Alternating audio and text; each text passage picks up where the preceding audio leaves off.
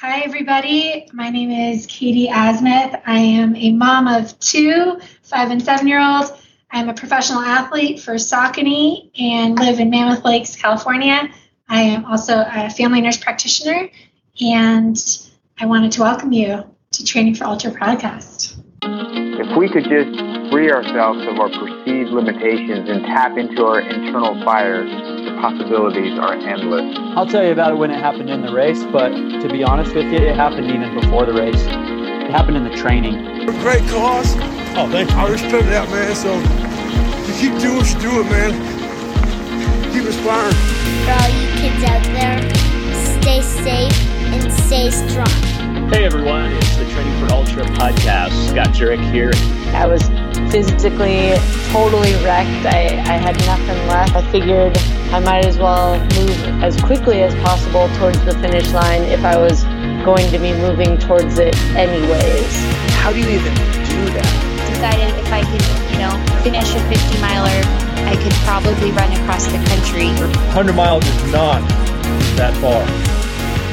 Ultra Podcast. My name's Rob. I also go by Training for Ultra. We have a great episode. Katie Asmuth. She's awesome. I'm not even going to share too much, but my preconceived kind of notions of the memorable races aren't necessarily the ones that go according to plan. It's just like very, very reconfirmed here. Katie's race and how she managed to get a top 10 here. I mean, me and her talked about it behind the scenes, and I'll break it down for you. She gutted it out. That's how she did it, and it's amazing.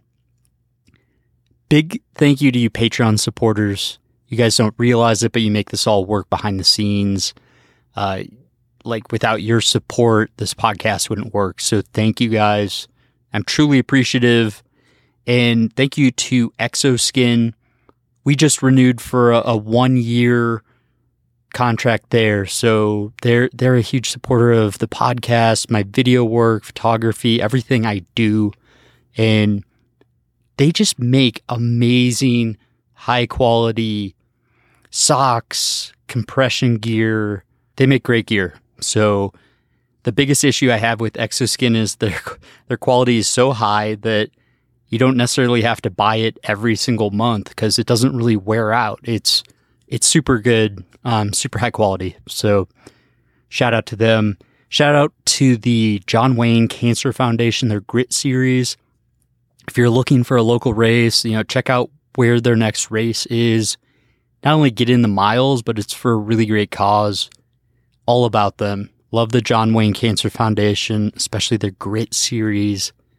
Look into it if you're in the area. Big shout out to Tannery Outdoors. As runners, we spend a lot of time outdoors in the sun. It's important that we're protecting our skin. Tannery offers clean sun care products like SPF lip balms, mineral sunscreen, and thereafter sun restorative moisturizer. Tannery just launched a new product, which is their traditional sunscreen. This leaves zero white cast and is similar to the mineral sunscreen in that it is sweat resistant and packaged from recycled materials. This is a great company, high quality products. Definitely check them out. Check out the show notes for a coupon code for Tannery Outdoors. And Katie, welcome to the podcast. It's way overdue. I'm really glad to, what caught my eye was you running at Western States and through every aid station, regardless of how you were feeling, you threw up your arms, you were laughing, smiling, and just getting through it somehow.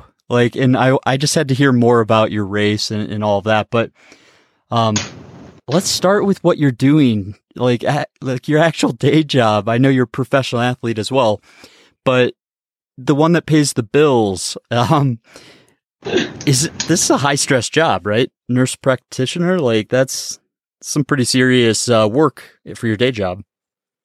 Yeah, I think a lot of us have very high stress jobs, but for me, it's really rewarding actually, and it brings a lot of purpose to my life.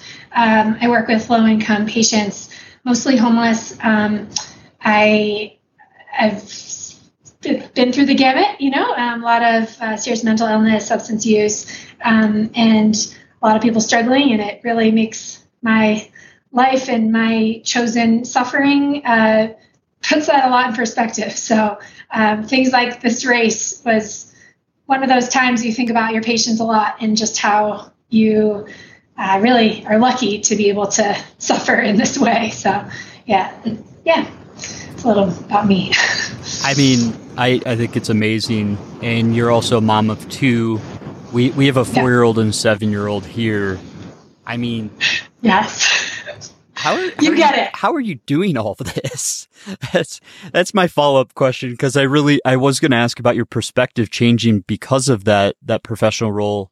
How are you doing all of this? How are you scheduling all the practices, all the events, just for the kids, let alone then each of your clients, and somehow making a schedule that gets you in the top 10 at Western States?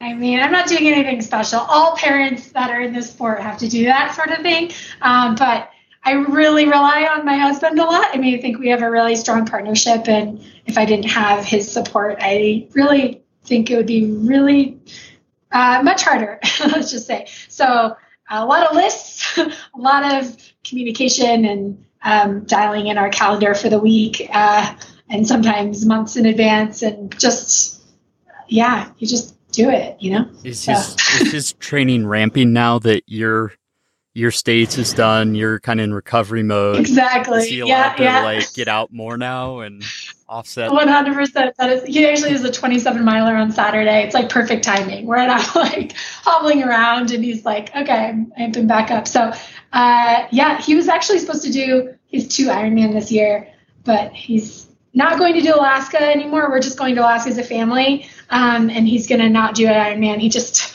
didn't have the training like he wanted, probably because of me. He'll probably do one in October. And then otherwise, he's really just, his heart's in trail running and wants to probably do less Ironman and more just trails. So, yeah. That's cool. I mean, how's recovery going for you? You ran a hard race. It was really hot out. We'll hear more details in a few minutes, but how is recovery going for you? Is it as smooth as normal, or any hiccups? Kind of, actually. It's been different than any other 100 I've done, in the sense that my feet are perfect. My feet are usually pretty good, but usually the toenails are throbbing. And this year, my feet are like, oh yeah, we know how to do this. I mean, there's like 0 hot spots. They're like $1,000,000. Though my kinkles are pretty big still.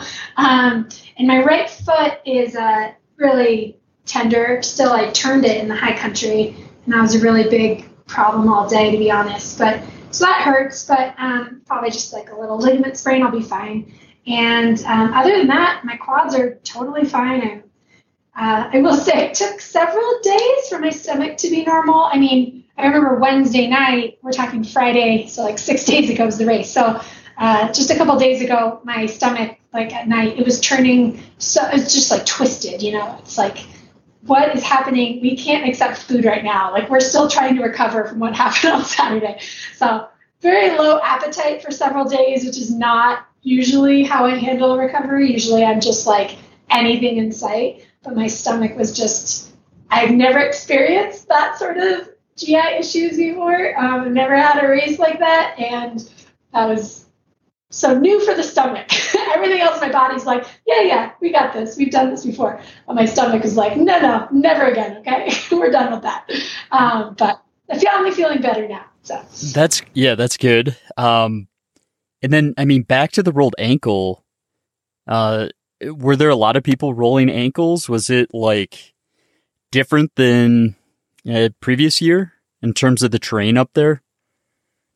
I mean, the terrain was the same in the sense that there's no snow compared to last year. To be honest, so I've done the course a handful of times, but never the high country. So the high country I've only done during the race last year. That was the only time, and it was so exceptional, even more exceptional than I remember last year. Like, just my heart was just so big and wide open, and just taking it all in, and the wildflowers were insane, and it was just fun and beautiful, and the sunrise, and just I just loved it. However, it was a lot more technical than I remember, but I'm sure it's the same, you know, there wasn't a snow year, but I mean, so I turned my foot. The only other people I know about is obviously Keely, who had a devastating ankle turn. I'm really feeling for her because she was really ready to crush, but she made the right decision to not hobble it in. So I'm really, I'm really feeling for Keely. And then another friend of mine from LA, a mom who, she's a 13-year-old, and she twisted her ankle, and it was like, I saw her after the race. She ran in 27 hours, but she's like, her ankle was like so big and so swollen. I mean, it was, I couldn't believe she could even put any pressure on it. She's like, oh no, I didn't. I just like limped my way in. Scott Jurek style. Totally. Yes, exactly. She's just like, I just did it. And I mean, I'm really happy Keely didn't do that because I think it would have been a problem for the rest of her season. But it's pretty amazing what people are able to do in that race. It's a really special race and people just like do it, like get it done, you know? So it's, all I can say is I saw Keely firsthand, and she was not using that as an excuse to stop. It was like she wanted to go, she wanted to run, and her body physically would not function. Like her ankle would not function. She was on the phone. I assume she was calling her doctor or coach and trying to do whatever. And it was like a drawn out process. It wasn't like she came in, cut my bracelet, I'm out. Like she was trying. She's so freaking set. Yeah, no, she's so great. She wants to compete just like the rest of us. So, you know, I mean, I think that's what's hard and humbling about 100-mile races is you can go in as, you know, pumped and like ready and fit as ever, but things happen in 100 miles that you can't have an ego out there, and you have to go out knowing that, you know, sometimes the trail is another plan for you, but I'm definitely feeling for it. How do you handle that? Like from a professional standpoint, how do you handle all those variables? Like I'm assuming you try to minimize them. I mean, personally, I just try to accept that, you know, this race could go a bunch of different directions, but how do you handle it personally? I think like actual psychology, like science, says to not always be visualizing the best day. So I don't necessarily visualize like, you know, just having a smooth sailing day and just going across the line and getting the cougar. You know, I would love to visualize that, but I really think about all the different ways that it could go wrong, but not in a, just kind of in a problem solving way. I mean, there's so much, and it's almost like a surprise, like, oh, okay, that was not something I thought about, you know, kind of like my foot. I wasn't expecting that to happen. I definitely wasn't expecting to be having GI upset like I did because I had never experienced that in a race before, probably due for it. But I didn't, there were some variables that I thought I had dialed down, like my salt intake and hydration, and it just blew up at me. And so I think, I think you just kind of have to roll up the punches and know that it's just a day of problem solving out there and trying to, like, I guess, accept that there's so much that's going to happen out there that you just kind of roll up the punches. So I mean, this might sound weird, but do you sort of like get excited about thinking about the challenges that could happen? Because if it's like a perfect race, it's kind of boring. You don't really have any like memorable moments. And it might be the exception if you're winning Western States, obviously. But I mean, isn't it oddly like kind of interesting to think through those events and get excited if they do happen during the race, because you've practiced problem solving to the point where basically nothing can stop you? I don't think you've ever DNF'd a race. I haven't. You know, I think it's a part of the sport. And I think that's a huge curiosity almost. Like what can my body handle and what can my mind handle today? And that's why there's so much excitement at the start line. It's like we're about to literally have a life in a day and all these highs and lows, and nobody has a perfect day out there. I don't care if you're winning Western States. Like there's a lot. I mean, like both Ruth and Adam said that they're like climbing up the escarpment. They were like, this is going to be a rough day. I think everybody has these low moments and just are able to turn it around. Like you can't win a race, 100-mile race without having some adversity. And I think that's what makes this sport so special, because we're able to like conquer those fears and grow in a new way and like challenge ourselves, our minds and bodies in new like ways that you never thought possible or you never like thought was a consideration. So yeah, I definitely am interested in what's going to happen. You know, it's a curiosity for sure. All right, I have a highly controversial question for you. You've never DNF'd. Are you even pushing yourself hard enough? Right? Oh man. Oh God. I can't even. I'm just joking with you. Oh my God. I'm not saying I will never DNF. Like I don't need that to be like something I'm known for, because I absolutely think there's a reason to DNF.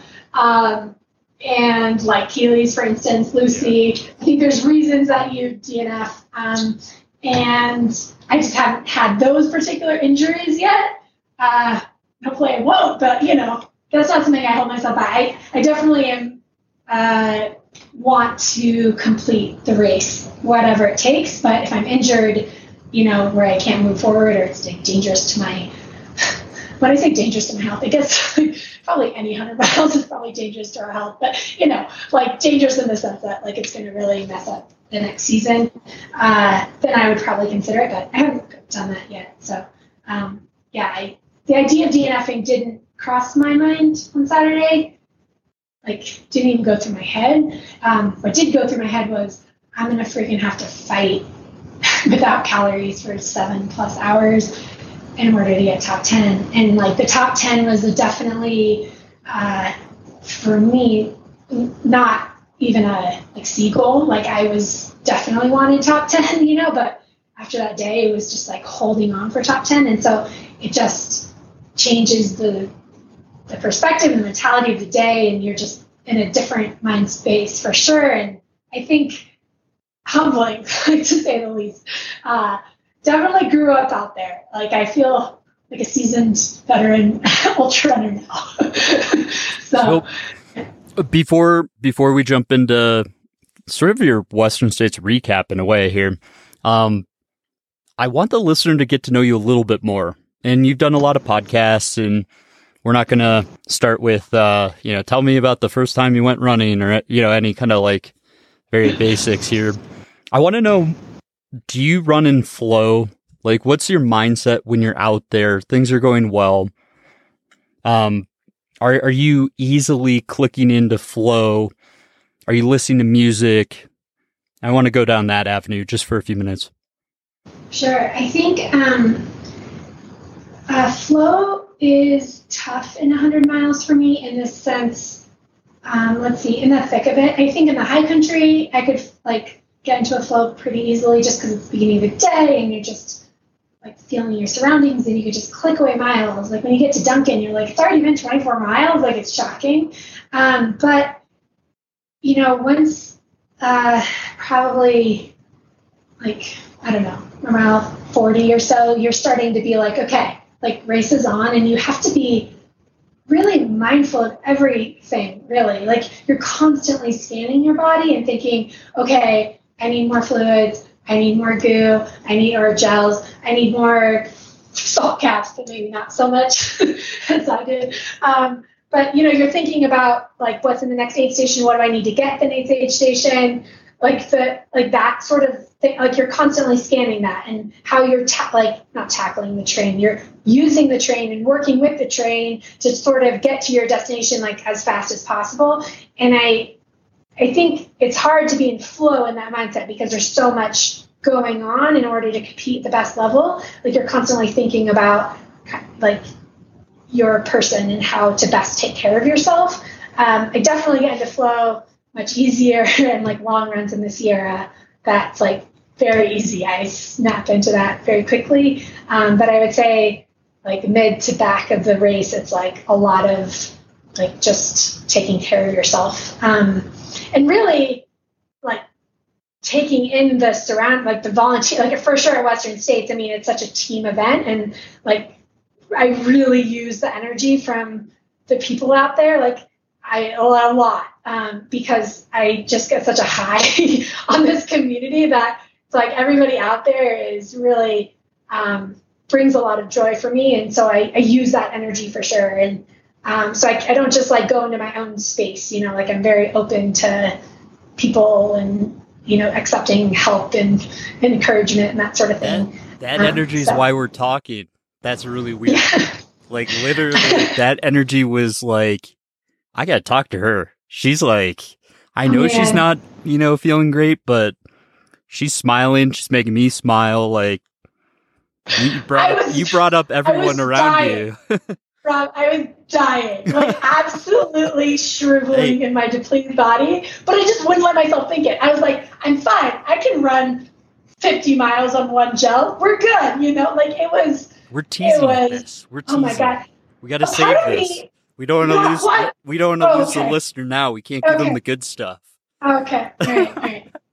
So yeah, I would say, yeah. And I do listen to music out there. A lot of the time I have my headphones on. Like I start with my headphones on because I like to listen to my breath and just kind of, it helps me stay inward because I'm such a outward person. Like I love the community so much and like get so much energy from what's around me, but you do have to stay within yourself and grounded in these races. And so the headphones sound strange, but actually helps me like hear my own breathing and gauge my, like how, my perceived effort and just how, it just helps that. And also I do like listening to music, especially the back half. I would say this race, I was listening to music a lot. My pacers were like I was just like tunnel mode, just like I have to stay in the zone and then tried to just listen to that music and follow their steps and just not stop. What music's on the playlist? Oh man, I've got so much stuff. Are you kidding me? Don't be shy. It's all good. I love Lindsey Stirling. She probably people don't know a lot about her, but she's like this amazing like violinist that's like electronic violinist, like with like this whole orchestra behind her that's like upbeat kind of electronic. It's music. It's really cool. So it's really nice, like in the running on trails. I would say I listen to a lot of Jess Glynn. I don't know if you know her. It's kind of like poppy. No. So I love her. Love Mr Wives. I don't know. I'm trying to think. Listen to what? So genre-wise, it's like seems like it's upbeat kind of like dance-ish, pop-ish, like upbeat. Like let's keep moving. Upbeat, obviously. Oh yeah. You don't want sad music out there. You need like upbeat, get out of the chair music that you like want to dance to, but you don't have the energy to. That kind of music. If I'm feeling hyper or something, I'll try to like kind of center myself with like slower music. As weird as that sounds, but that's over long, like just you know. That's over longer. 200 miles. Yeah. Maybe that's what I'm missing. Yeah, and I'm definitely not leading the race at any point. So, And do you have a special diet? Like, are you like hyper aware of your nutrition and that sort of thing? Or tell me more about that. It's really hard with smaller kids when you're making mac and cheese and you got like 2 minutes to make a meal and then you got to run somewhere. Like, tell me about that. For sure. Well, I definitely am a big proponent of my kids eat what I eat. So I don't change dinner for them, like they are going to eat what we eat. That's how it works. But I will say, you know, generally healthy, but like I've never held back ever. Like, no, I eat everything. I don't eat red meat. And that's just been since like pre-college really for environmental sustainable reasons. But I've never needed it. Like my body hasn't, like I'm fine with fish, chicken, but I do have a lot of protein, I would say, and a lot of carbs. And a lot of fat. I have all of it. I don't really, you know, I generally healthy Italian. Yeah. Like I, you know, but also not healthy sometimes. What's your favorite, like post race when your stomach's like actually like when the bear 100? Are you eating a pizza? Are you having a beer? How's like your pizza and beer sounds fantastic usually. Yeah, or like a big burger, or like sweet potato fries, or like I don't know, like yeah, like salt and fat. It's great. It sounds so good. I planted the seed. I have a feeling I know what you're having for dinner tonight. Yeah, right now. Now that your stomach's getting better. Oh man! So we went out for Mexican like on what day? When we got back from Auburn, so it's like Monday night. And it was like celebratory, and like we go out, and like there's this great restaurant in Mammoth that has a little sandbox, and the kids get to play with like other kids while you're eating. It's great. And so like we had this big dinner, and then we got for ice cream after. It was super fun. Well, I got home that night, and my stomach like, oh, that was the worst night. I was like, okay, note to self, not Mexican after GI upset like I had. Not a good idea. Come on, Katie, but it tasted really good in the moment, so I guess it was worth it. Okay, and the lead-in to States is, I'm going to ask you, is your profession helping you understand hydration better? Like with, you know, all the studying and nurse work that's gone into developing your professional career on that side of things. Do you understand hydration better than most people along with nutrition, or is that just a non-factor? Well, let's see. In my previous job for like the last, like for like 8 years, at a clinic in LA, I was working as like half-time, was just like general practice family NP. And then the other half the time I was working with uncontrolled patients with diabetes, patients with uncontrolled diabetes. And so that was a huge part of my career in the sense of nutrition. And I've been asked that a lot, like, you know, what do I recommend to patients is literally opposite of what I recommend to myself. I'm like, all the carbs, all the food, right? Like, so it's a little bit funny in that way. I feel like a lot of things that I recommend to my, it's just different when you're a competitive athlete and what you need to take in and just the amount of calories and fuel it takes. So there's that on the nutrition side. But of course, I have a really good understanding of macro and micronutrients and the balance it takes and trying to have protein with carb and, you know, trying to have, yes, I have a good idea of that. And I think my training and experience has something to do with it.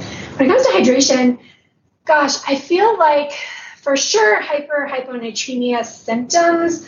I've had several really dangerous, like that's like almost fatal cases in my career where my patients, it was actually both, I'm thinking two specifically, like almost fatal accidents where they had hyponatremia and super, I mean, I know the implications of how dangerous potentially hyponatremia can be. But again, it's a different setting. Like I don't treat athletes. I'm like, and a different demographic. Not like I don't treat athletes. Some of my patients are athletes, but not in the same way that we're thinking of it. So I,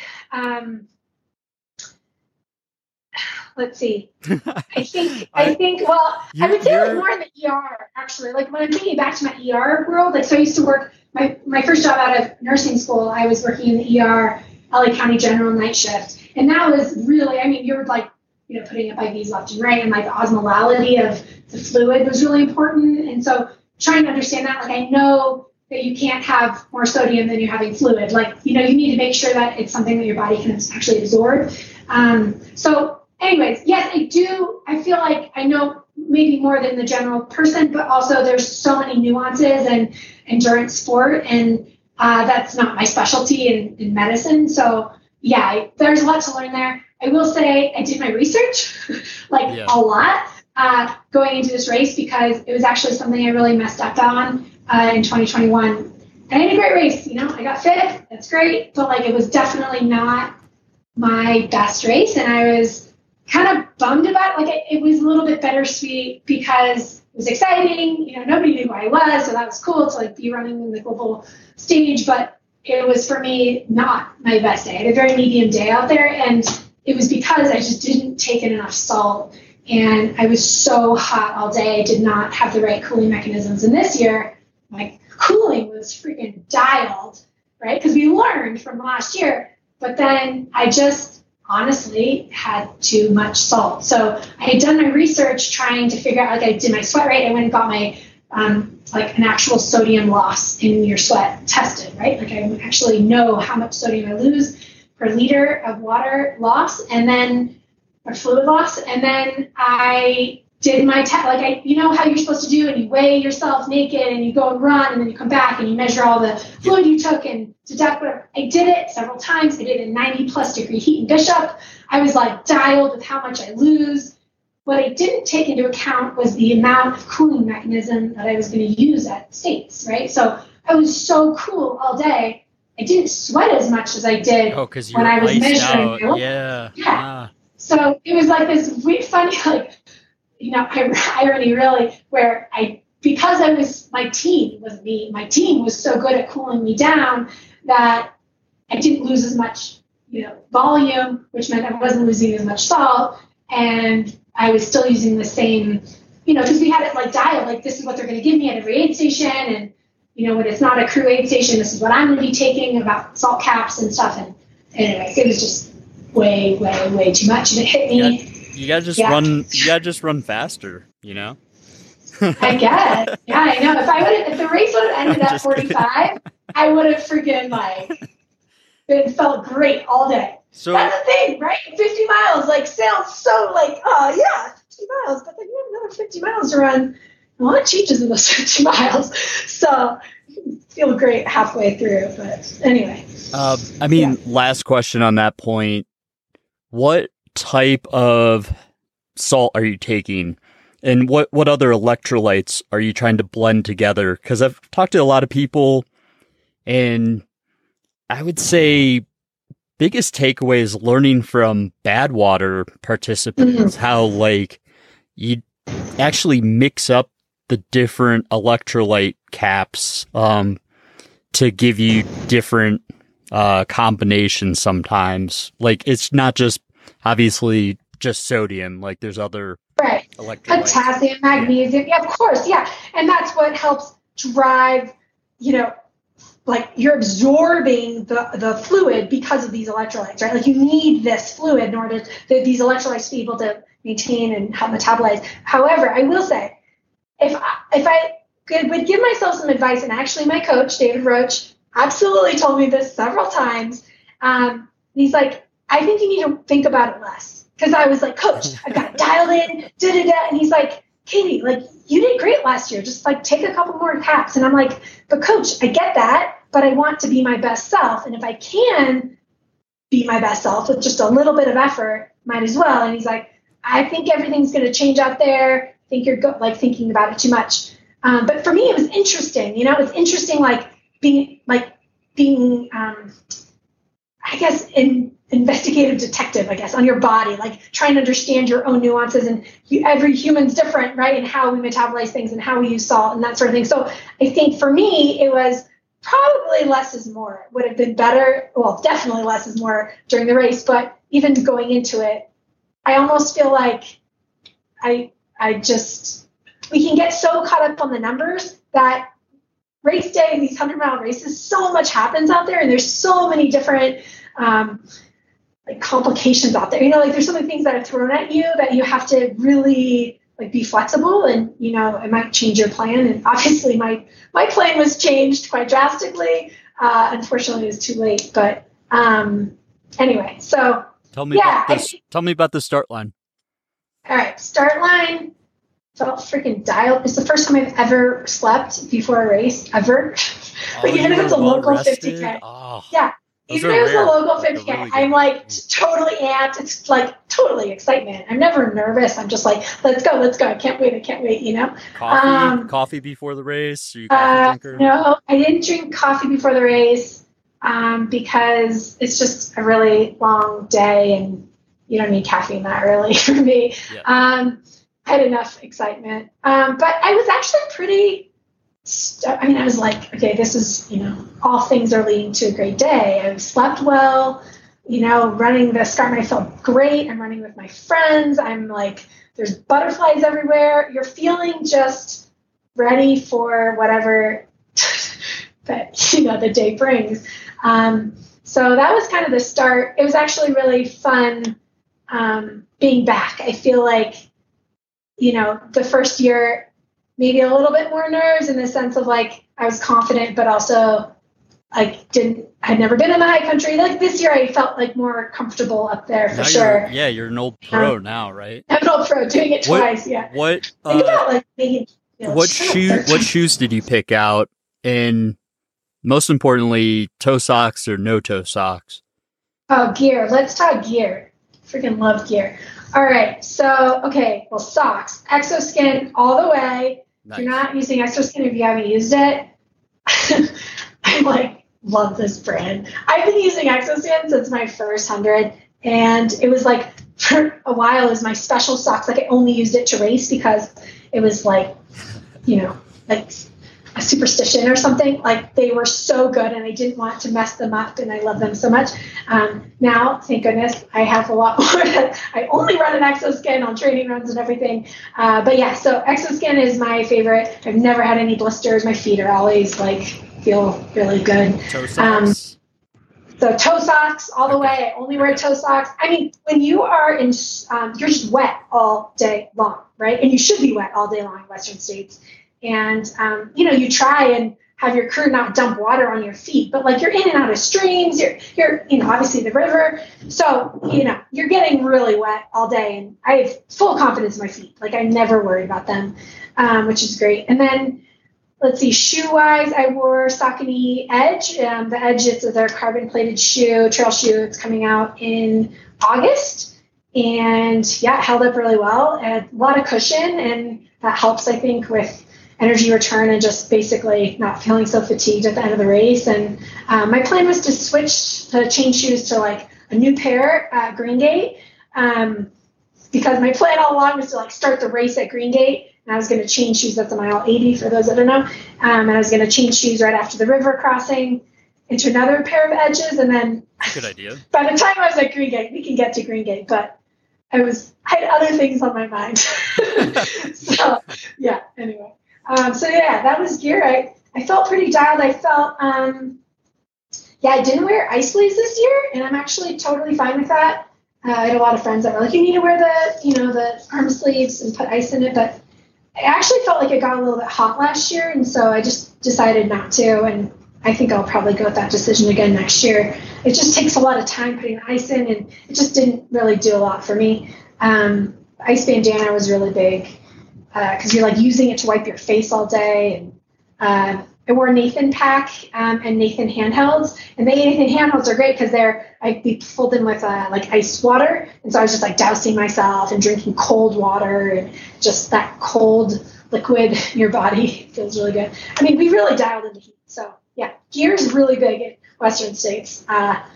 So weirdest question here is for your Exoskin socks. Do you still use some of your like very original ones? I throw them all in kind of this one drawer, and sometimes I swear I'm using like 2018 toe socks, and then other days they're like brand new ones. But I've rarely ever thrown them away, and they're a show sponsor. They've obviously supported both of us. But do you have that experience too, where like they never really break down, or are you like really hard on your socks? I don't know.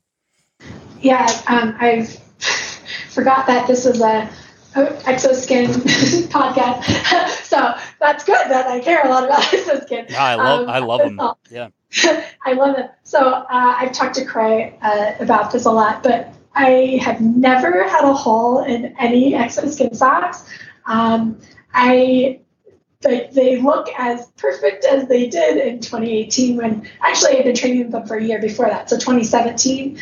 So yeah, they're very durable. I've never had an issue with them. There's never been any, like they've never worn down or anything. So they lasted a very long time. That's my joke with Croy. I'm like, guys, you're making your products too good. Like, right. But then they come out with cool colors, and I am totally a sucker for cool colors. So now that they're like these bright, fun colors and you're like, that's fun, you know, so I do like switching it up because they have different styles and I like the different like lengths of the sock are fun. So you're all set up, you're all geared out. You had a good night's sleep. Everything's lining up. Your excitement's off the charts. The start line's awesome. Tell me what's going through your head at the start line, and then get me, through that first, maybe to Duncan. So you never think about anybody but yourself in these races. Like, you can't think about placement until the very end, at least in my opinion. Like, I don't think about where I am until, well, I was very curious, last year for sure, like Forest Hill, that was exciting, but you still have such a long way. But you don't want to run out of real estate either, but you really have to think about yourself. And I will say at the starting line, that's usually my rule, except I was very curious about Camille Heron because she announced that she wanted to reach the escarpment first overall, like men and women. And so a bunch of us were just let's go, Camille, laughing. She's great, but it was so funny. So that was something I was thinking about, is Camille going to do this? Which actually is kind of nice when it takes a little bit of pressure or thought off yourself for a little while. She reminds me so much of a Zach Miller. He's going out 100%. She's going out 100%. And it's either going to be the greatest day ever, or it's going to be gutting out a finish somehow. Well, I think that's her reputation, and that's, yeah. But man, she didn't do that this race. She held on and she actually ran smart. So, I think just generally being on the start line, it's just such incredible women. These are world-class women, that total goats.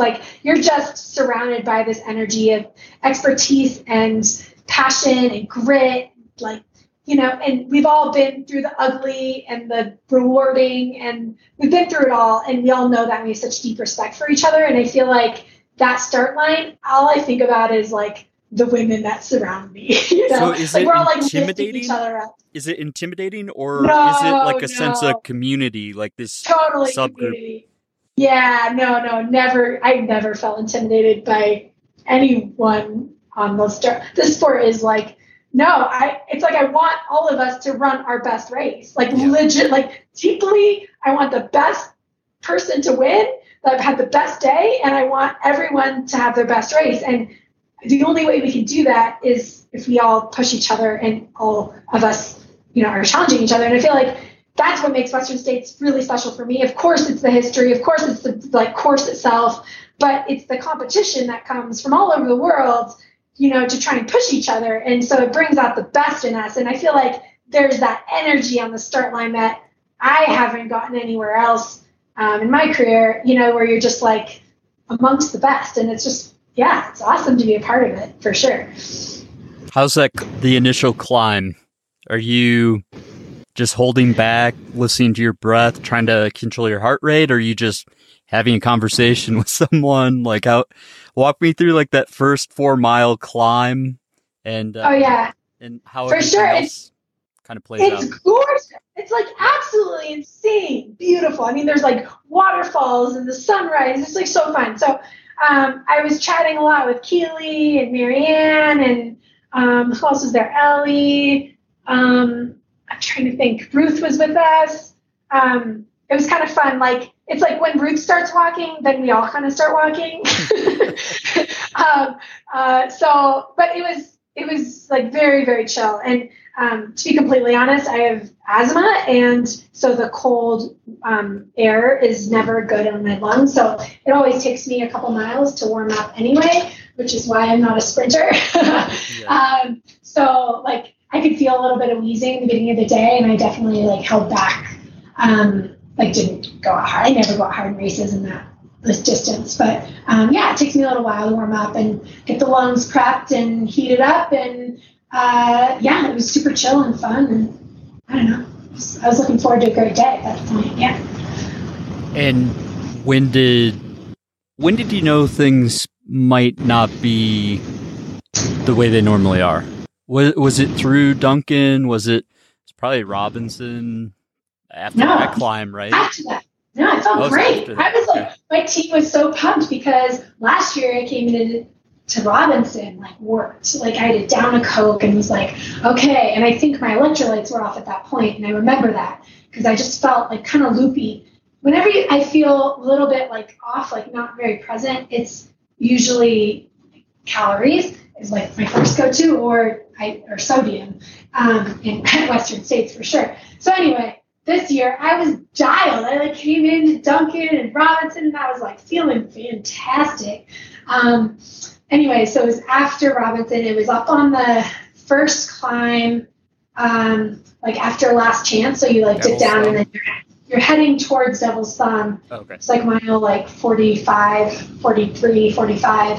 It was really nice. I was running with Ailsa MacDonald, and to be honest, it's the first teammate I've ever had, like, that I've competed against in my life in a running race. Yeah, just because Saucony's such a small team, and so that was really fun to run with a teammate. And that way, I mean, I ran with swap athletes like through David and Megan Roach, but you know, it was really cool that I ran with the Saucony athlete. And so we, it was actually our first time meeting each other was on race day, and but we've just been in touch a lot. And anyways, that was really fun. And actually, at one point in the canyon, I dropped my salt packet, right? And she picked it up for me. And I laughed later. I'm like, Ailsa, why'd you pick it up for me? I needed no more salt. Anyway, she's like, I think you dropped this, you know. Anyway, sabotaged. So. No. I know, right. Like, what was in there, Ailsa? Yeah, but that wasn't my bag. Anyway, so that was fun. And then, so I was on the climb with Ailsa and Camille, and then I, like, was like, oh, my stomach's kind of off. And my stomach's never off. I've never had, ever in my career, had GI issues. And so I was like, oh, that's unlike me. And I was like, okay, well, you know, just keep pushing and keep moving. And I just kind of kept moving. And I was like, okay, due for another gel. And I took down a gel, and it just, like, gag reflex, like, all of it up. Like, I don't know, I probably vomited 8 times then, and just everything out of my system. Wow. And I was like, oh God. And then about a couple minutes later, oh man. Okay. So the bathroom issues really continued, like, projectile everything out of my body. Like, it was so uncomfortable and just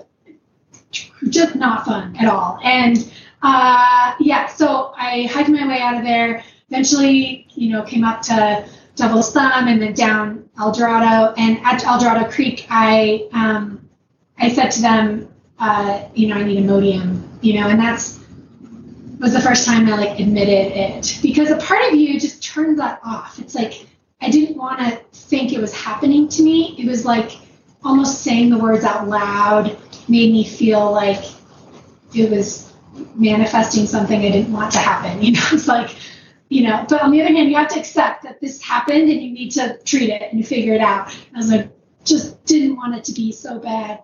Anyway, so that was my first thought, was like, all right, I'm going to take Imodium. I took 2 Imodium then, and then I continued to take Imodium and Pepto-Bismol for, like, too long. Anyways, eventually got to Forest Hill and was just like, team, like, had to just tell them, like, guys, I am totally depleted. I have nothing in me. I'm, like, so weak. And instantly my team was like, nope, you're okay. You're fine. You look great. Your gait is fine. I'm like, but my foot, because I turned my foot, I don't know if I said that, in the high country. And I was like, oh, my foot hurts and I can't run. And they're like, absolutely not, you know. So it was really my team. I think having a community around you that's like, when you're in these depths, having people who be like, nope, that's not a problem. You look great. Get out of the chair. And it was like, all right, let's go. And they know that I never like to stay at aid stations. That's, like, not my style. I'm, like, you know, try and be a 20-second aid stationer. Anyways, they just, like, filled me with ice and gave me my meds and was, like, out of here. And I was like, all right, let's go, you know, and just hoping I could keep anything down, and didn't. I didn't keep anything down. I was running with Jenny Quilty that section. It was actually nice. We were laughing. It's like, it was nice and shady because I was going in at, like, 45 hours, like, later than I was the year before, and it was so hot the year before. And this year I was like, oh, at least we got some cloud cover and, like, some shade. So I kept moving. I just kept moving forward, and I couldn't keep anything down. I couldn't keep anything but water. I took tiny sips of water. I was running really heavy because I had my whole pack filled, hoping that I would start eating and drinking again. But I just like couldn't. I was like taking these like tiny sips of water. I was running on fumes. But from that moment on, like really Forest Hill on, I was like just not accepting that this was going to be my day, and was like, nope, I'm strong. I can do this. There was one aid station at Cal Street, and oh my God, I'm gonna start crying.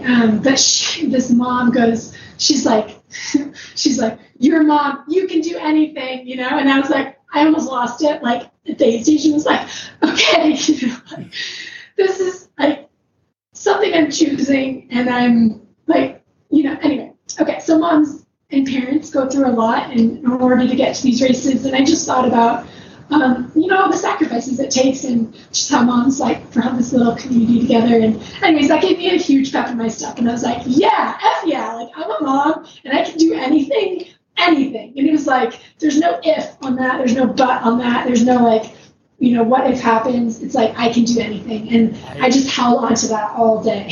I hope that person's listening. It is such a small community, like, and it's amazing how one spectator's comment can affect the top 10 finishers. Oh, you know, it's crazy. Well, everybody, like my team had to push. It's like, it's not just, and I think I would never ever want somebody to think that I did that race alone. Like I didn't. It wasn't just me, and I don't think anybody that's racing Western States or any 100-miler is doing this alone, even if you don't have pacer or crew. It's like you have this community behind you supporting you for training all these months, you know.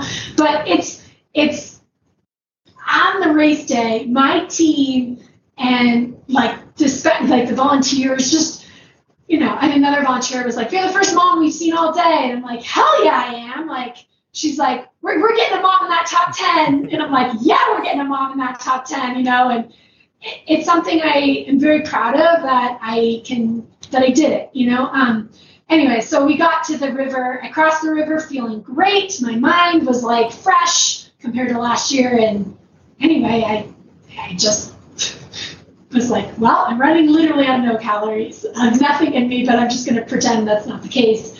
And that's when Leah passed me. And Leah Yingling and I have a long history. Like, she paced me at Bear to first place finish, my only, you know, 100-mile first place finish. She, like, I've just known her for a long time, and I, like, adore her, and she's been on my team, you know, and that's cool to see your, like, teammate pass you and, like, killing it. And I'm, like, screaming at her, like, I'm coming for you, Leah, you know, and she's like, come get me, Katie, and, like, I'm laughing at her at the aid station, and she turns the bend to start running down from Greengate, and I just start puking everything up, and, yeah, that sucked. That was the lowest. So you moment. Didn't even have, I mean, were you trying to eat? I assume you ate at the aid station and then you just couldn't keep it down? Or was this like even earlier stuff that you were trying to keep down? It was all, anything left that I had. I think it was like any of the water that I had put in, any fluids that I put in. It was just all out. And at the aid station, they had tried to give me a gel, and I just like threw that up instantly. It was like, that was kind of the trigger. It was like anything else in my stomach. And so I threw anything else I had, some dry heaving, just like my body had nothing. And I looked at my pacer, Alyssa, and I was like, Alyssa, like, how am I going to do this? You know? And like, it was the first time that I was like, I have nothing. Like, I'm so empty, and I just keep waiting for it to turn around and like trying to stay positive, but this is really hard. Like, I have no energy. And she's like, let's go. Come on. No time for that talk, you know? And I'm like, okay. It's like positive. Your team's like able to like almost do like a positive gaslighting where like they all convince you everything's okay.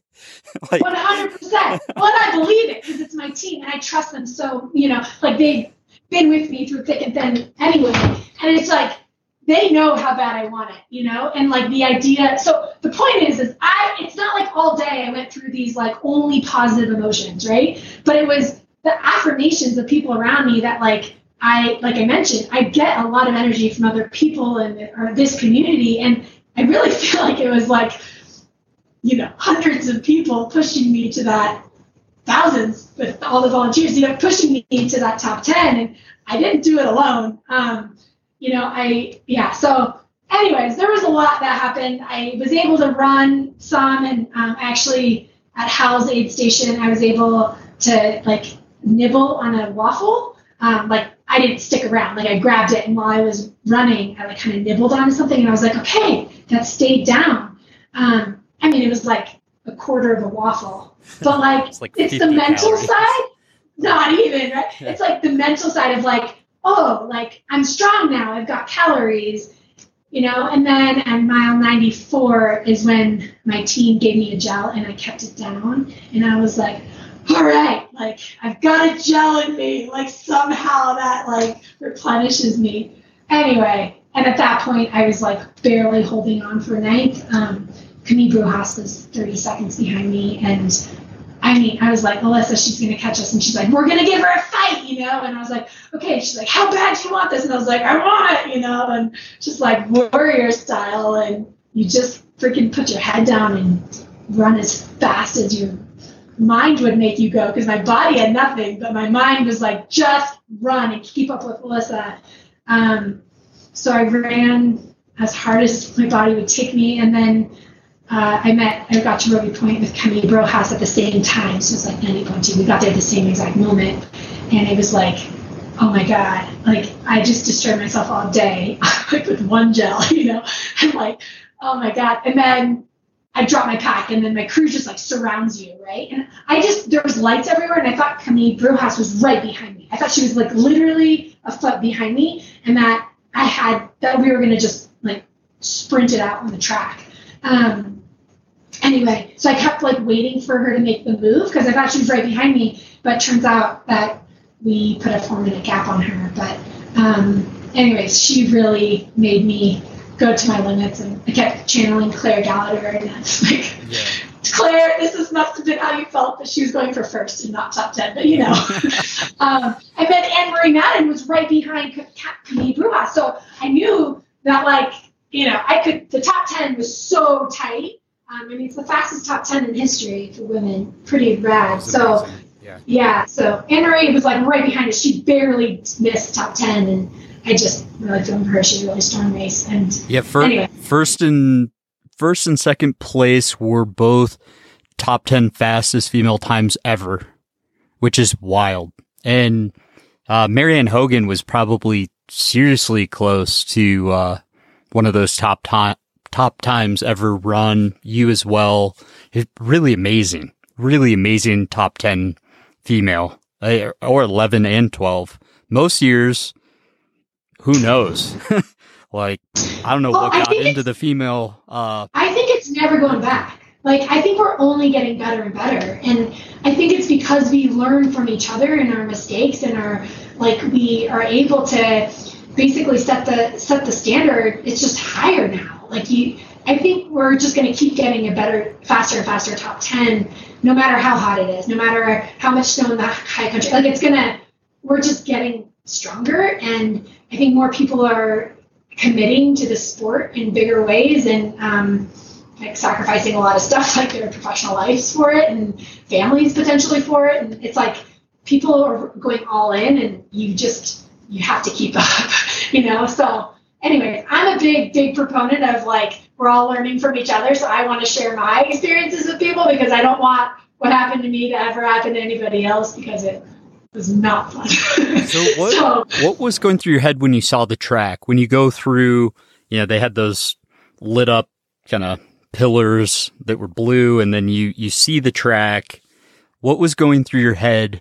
And was that your husband that yelled super loud? It scared the crap out of me, honestly. I was standing right there watching you come through. I think that was him. He was the most excited I've ever seen someone. He was so excited for you. It was beautiful. Yeah, it was pretty cool. My brother was like just sobbing. Just like, he's my other crew captain, and he's just like, you know, we have a really great picture of him just like bawling, you know, because they knew what I did, because when I left Pointed Rocks last time I had seen them, like there was no way I was going to hold off, let alone Camille Bruyas, but like also Anne-Marie Madden with like what I had in me, and I did. And so they're just like so, and also so much love for Alyssa, because Alyssa, my pacer, like help me get there, like, you know. So it was just emotional all around. Honestly, when I saw the lights, the track, I was like, probably, you know, actually in all honesty, I think I was pretty blank. Like, I think I was just, like, so depleted, like, just spent. There. Like, all you've been thinking about all day is that end line, and you just, you get to the end, you just want to burst into tears because you did it, you know, and you're just, like, just nothing left. I remember last year it was more of, like, celebratory. Like, I was, you know, like, had more energy. This year I was just so done. I just wanted to crumble. But something about that track gives you this, like, extra oomph, and, like, I ran around it, like, just proud. I mean, I was really proud of myself, to be honest, and my team, that what we were able to do was pretty, felt miraculous, you know? So, yeah, a lot of emotions. I lost it at the finish line. So, just to recap here, you had one gel. Did you have anything to eat besides one gel? From mile 45, I had that half of a waffle at Hal's station, and then, I mean, literally, I was just running on. Essentially 100. I don't know. You ran like 100K on 100 calories at an elite level. It was not recommended. It was not recommended. And, like, I was just so depleted, man. But, yeah. So, yeah, don't do that. Nobody do that. So what's your big takeaway? What's like the most memorable takeaway from this event? And got to hear more about, you know, planning for next year and any other future races you might have on your schedule. Yeah, I think I have so many takeaways. One of my big takeaways is just the importance of listening to your coach. Like, I think for sure if I hadn't have trained the way I did, I wouldn't have been able to do what I did out there. Like, my body was able to click into something, just like muscle memory, and just kept moving forward. And also that experiences build on each other. I think, so I ran I Am Tough in 2020, and I had really, really hard first half, and was able to somehow come out strong and get a second place finish there. And it was like also first, like up to this point, up to last weekend, it was the most like magical experience in my life, like besides giving birth to my children. And Alyssa also paced me to that finish, and it was just to go from the depths to second place was like, I put my body through so much. And so I used that like knowledge going into this race on Saturday, going like, I know how deep I can go. Like, I know even if you don't have the energy to like crack a smile at the end. I mean, I did, but like I was smiling, but I was emotional for sure.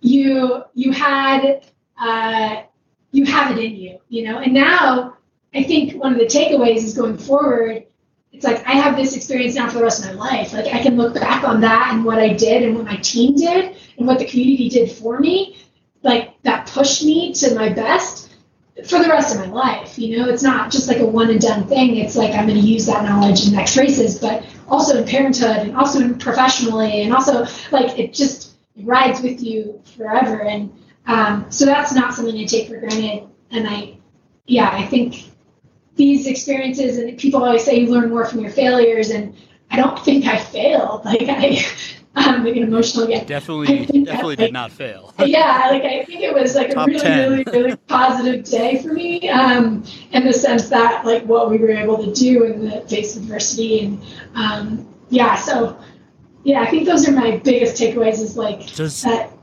It takes a village, that's for sure. Does this one feel better than last year?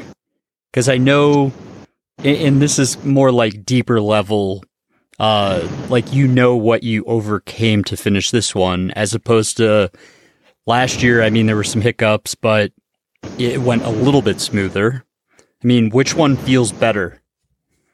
Hands down, this race. Like, not even a question. Like, this race is gonna make me emotional. Last race was like 2021 was special because It was my first time, you know, and firsts are always special because, you know, you'll never forget a first. But there is something different about this race for me and my team. I feel like I grew up, like I transformed as an athlete, as a person. And yeah, there's just this one no one can take away from me. And I mean, it's really fun to share my story for sure. And I hope, you know, I can inspire others to just like keep moving forward when you feel like you can't. And that goes through all walks of life because you can, you just keep moving forward. And anyway, yeah, I feel like this one was just so personal and yeah, just really an experience I hope I never get again. But I had it, like, check, I did that. But now I feel like just, yeah, I feel like I can get through anything, really.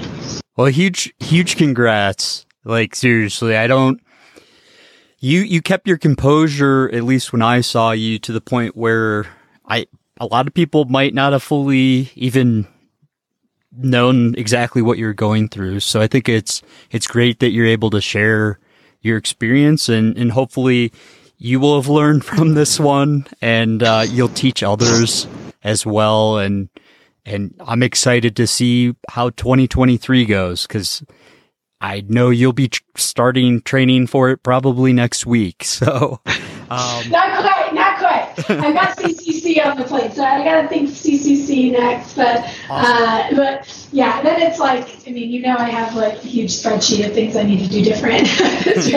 And I just want my best race out there. I think 2023 will be another just like adventure in the woods, no matter what happens. But I'm going to give it my best, of course. So. Well, I want that cougar someday. Yeah, I think you'll get it eventually. And hopefully I get to see you out in Chamonix. I just had my flight canceled by Canadian Air. No. But no. Yeah, my wife and I are hopefully going to make it out there for UTMB week. So hopefully we'll see you out there and be able to buy you a beer. And that'd be awesome, dude. That'd be so fun to see you. I'm so excited. I've never been there for UTMB week. I've been there like when Pete and I did a Tour de France, like fan fair, like we just followed the Tour de France, and then we ended up staying in Chamonix for a little while, and it was super fun to like be there. And I just felt, you know, the ghosts of greatness. Yeah. But then to go and compete, I'm super pumped about it. CCC is beautiful. Just, you got to eat more than a gel. Yeah, it's gonna be actually totally different experience. That's why I'm so excited for it, because I'm all about growth in this sport, you know, and I don't want to just do things I'm good at. So this is going to be a new experience for me. I've never done anything like this. So. Yeah, I'll be rooting for you. Thank you again for all your time. Where can people follow you on social media? Sure, I'm only really on Instagram. It's KT and then _ Asmuth. So yes, thank you for being so open and sharing your story. We'll be in touch as always, and congrats again on your top 10 finish. Awesome. Thank you so much for having me. And that was episode 209. Really big shout out to Katie for taking so much of her time. We'll have her on a future episode 210. I'm gonna have her on the co-host. She's a great person, great mom. Just amazing athlete, all around, just super inspiring person. So super thankful to have had the opportunity to chat with her for so long there. Shout out to you Patreon supporters. You make this all work. Thank you to Exoskin, Tannery Outdoors, and the John Wayne Cancer Foundation, their Grit series. Most importantly, don't forget to enjoy your training. Have a great week.